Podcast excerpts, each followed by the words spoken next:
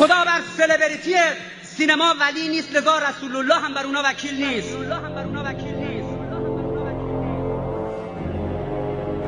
تا کی بخوریم از این فوتبالیستا؟ تا کی بخوریم از این سینماگرا؟ اخلاق رو در مینوردند. بعد بلند میشن زن بدکاره توی سینما رو می‌برن توی فرانسه بهش جایزه میدن میگن انقلاب در ایران انقلاب زنانت بعد لیدر سیاسیشون میاد میگه که کاوه آینده ایران زنانند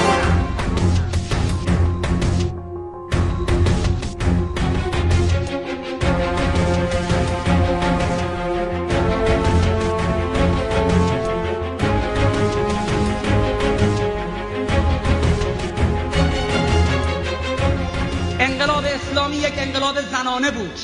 انقلاب اسلامی انقلاب مادرهایی بود که خمینی کبیر فرمود از دامن زن مرد به معراج می رود